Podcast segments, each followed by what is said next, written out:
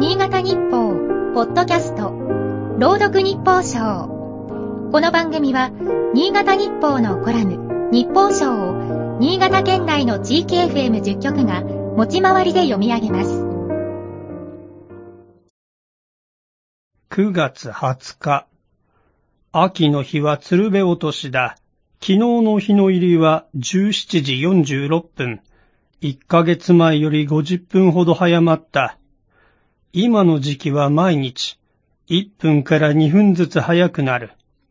ろくがつの夏至の頃は、ほとんど変わらない日が続くから、黄昏時が早くなると感じるのも当然だ。手元の辞書によると、黄昏は、誰そ彼、他そ彼が語源だという。今の言葉なら、あれは誰という感じか。薄暗くなって人を見分けるのが難しくなる夕暮れ時を意味するようになったようだ。万葉集にはこんな和歌が収められている。他そ彼と我をな問いそ長月の梅雨に濡れつつ君待つ我を。あれは誰かと私のことを尋ねないでください。くがつの梅雨に濡れながら、あなたを待つ私なのに。岩波文庫万葉集という切ない心情を読んだ。闇の世界が迫り、人や物が見分けにくくなる夕暮れ時を、人は古くから怪異と出会いやすい時間帯と考えた。大間が時である。あながち迷信の類いとは言えない。現代では交通事故が多発する時間帯として知られている。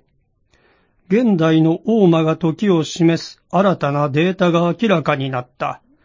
警察庁がにせんじゅうななねんからごねんかんに全国で発生した交通事故を分析したところ、日没後いちじかんいないに道路を横断中の歩行者が死亡した事故は、しちがつからくがつに比べてじゅうがつからじゅうにがつは にてんいちばいに増えていた。